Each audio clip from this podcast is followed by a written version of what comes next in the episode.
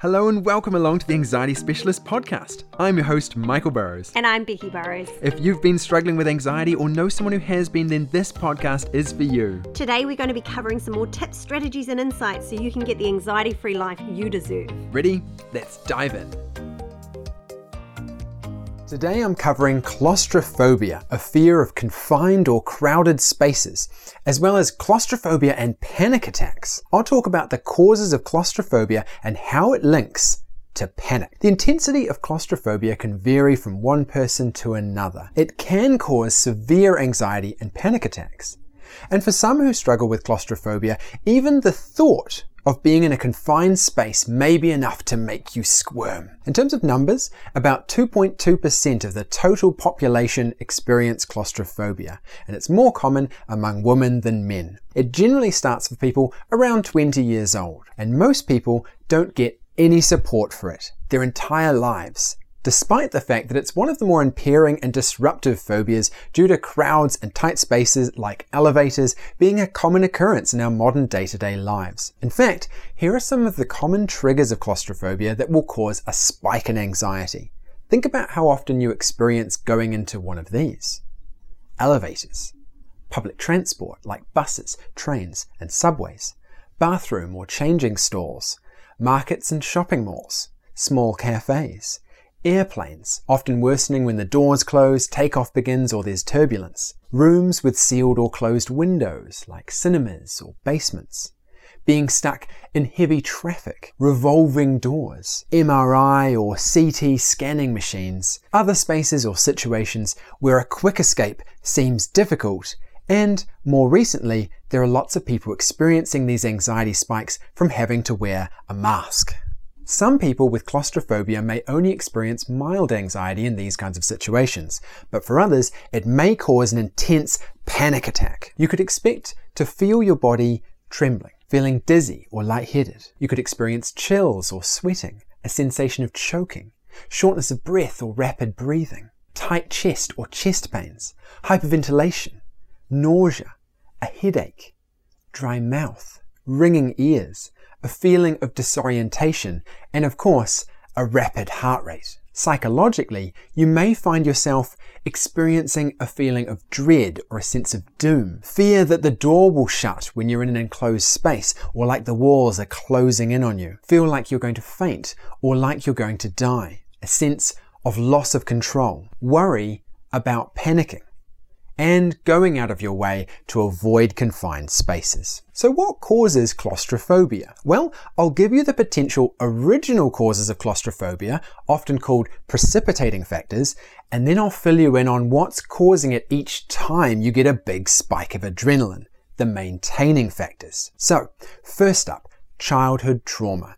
You could have experienced being bullied. People who were bullied as children often report feeling suffocated in confined spaces that may be a result of the helplessness experienced around these events combined with being pincered into a confined space by the bully or bullies. Child abuse or being punished in closed spaces. Being shut in enclosed rooms, bathrooms, and closets can sometimes have occurred in the early life of people with claustrophobia. Or it can be from a trauma as a teen or adult, being in an accident, like a car or plane accident, Many people experience the fear of being stuck in such situations again, which gradually develops into a phobia. Or being trapped in an enclosed space. Being trapped in a closed space for a long time as an adult can be known to lead to claustrophobia due to the helplessness and possibly fear of suffocation. Take, for example, the case of 21 miners who were trapped underground for 14 days, during which six of the miners died of suffocation. After their rescue, they were followed up on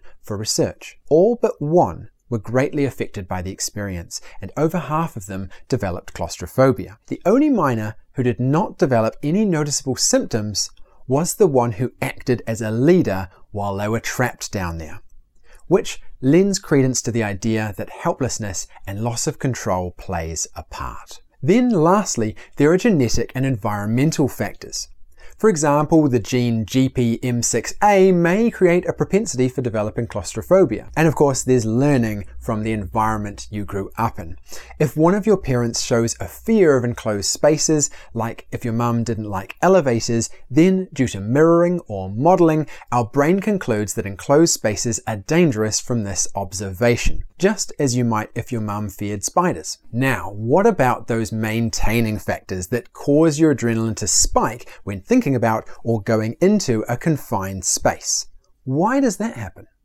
Well, this comes down to beliefs. There are two kinds of beliefs that tend to cause a fear of confined spaces. One, a belief that you'll probably die from suffocation or starvation if you get stuck in a confined space, or two, that being in a confined space will trigger a panic attack. In my experience, number two is by far the most common. But why would we get as anxious about a panic attack as about dying? Well, that's because of the beliefs we may hold about panic. We tend to be deathly afraid of panic when we believe that it will lead to death, or insanity, or a catastrophic loss of reputation. When a belief like this is in place, then going into a confined space, which might trigger off a panic attack, would become very threatening. Thus, treatment for claustrophobia often involves treatment for panic first, followed by gradual exposure to confined spaces you've been avoiding or struggling with. To help you with this, I've got a video coming up that walks you through the first steps of this exposure, starting with exposure to words that hold some association to claustrophobia, then virtual exposure to images and videos of confined spaces.